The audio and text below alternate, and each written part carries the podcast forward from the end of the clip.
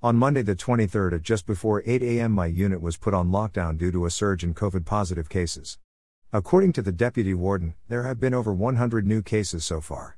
We took the test on Friday the 20th, which means that the positive cases were around for three days after we got tested, that no one knew about. The ones who have tested positive and are considered close contact with the positive inmates in my unit are being held inside the activity rooms, while the rest of us are on lockdown. There were 15 positive cases and at least as many close contacts that needed their property to be packed up and to be moved to the unit designated for positive cases.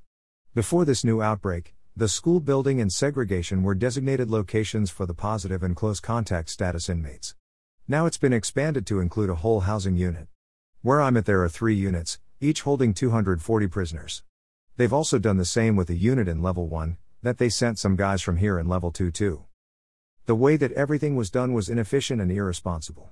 As the guards were handling the contaminated property, they didn't change their gloves or protective body suits they were wearing as they went and touched stuff around the unit. It was basically like there was no procedure for how to go about dealing with this, which is inexcusable because it just happened in a different unit a week earlier, so it's not like this was a first. I took it upon myself to come out and clean by spraying and wiping everything down with bleach and taking all the trash out. I was on my feet for 12 hours straight doing my best to keep everything clean.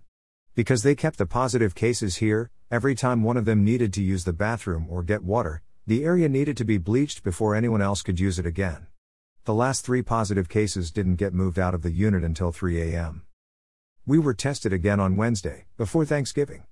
Since then, there's continually been inmates being shuffled around, which in the long run will only continue the endless cycle of this pandemic. There were at least 29 inmates that were moved to level 1 just to come back hours later because they tested positive. They potentially infected the clean unit. On Saturday the 28th, another group move was done. Everyone that was left over in the unit was told that we were negative. Come to find out that was an outright lie. The next day, Sunday, the rest of the negative cases were told to pack up. That left over 100 of us, myself included, that were previously told we were negative, that are positive. When they came to move the negatives that had packed up, we were told that the people who were positive would also be packed up and they would be taking our property for 10 days. The excuse for taking our property was that in case someone had to go to the hospital, the property would already be packed up, which makes no sense at all because almost no one has gone to the hospital here from COVID. We took a stand and made the decision that we weren't letting out property being taken, and that no one was moving, positive or negative. Our reasons were this if they keep moving people around, the only that they're doing is continuing an endless cycle of spreading the virus. Think of it like this we got tested on Wednesday and they were moving the majority of people on Sunday. That's three days that the negative people were in close contact with all the positive cases. So if they were to get moved to a clean unit, they would be taking the virus with them, respreading it. It's been proven that the administration can't be left to make the smart, logical, and responsible decisions, and so we had to take it into our own hands to come up with a viable solution. The communication about what should be done and why was our last peaceful option. Luckily, good reasoning prevailed because there was a potential for a riot. Peaceful options should always be exhausted before anything else. So, where we're at now is that three out of the four floors inside our unit are for positive cases and one floor is for the negatives. We're allowed different day room and in yard times to isolate the negatives and positives, and all areas are sanitized between uses. In all honesty, I haven't really had a chance to sort through all my thoughts about everything. It's been a lot of anger and frustration. One thing that I'm glad about is that the symptoms haven't been bad on me, which was a big concern because I had a lot of serious lung and respiratory problems when I was younger.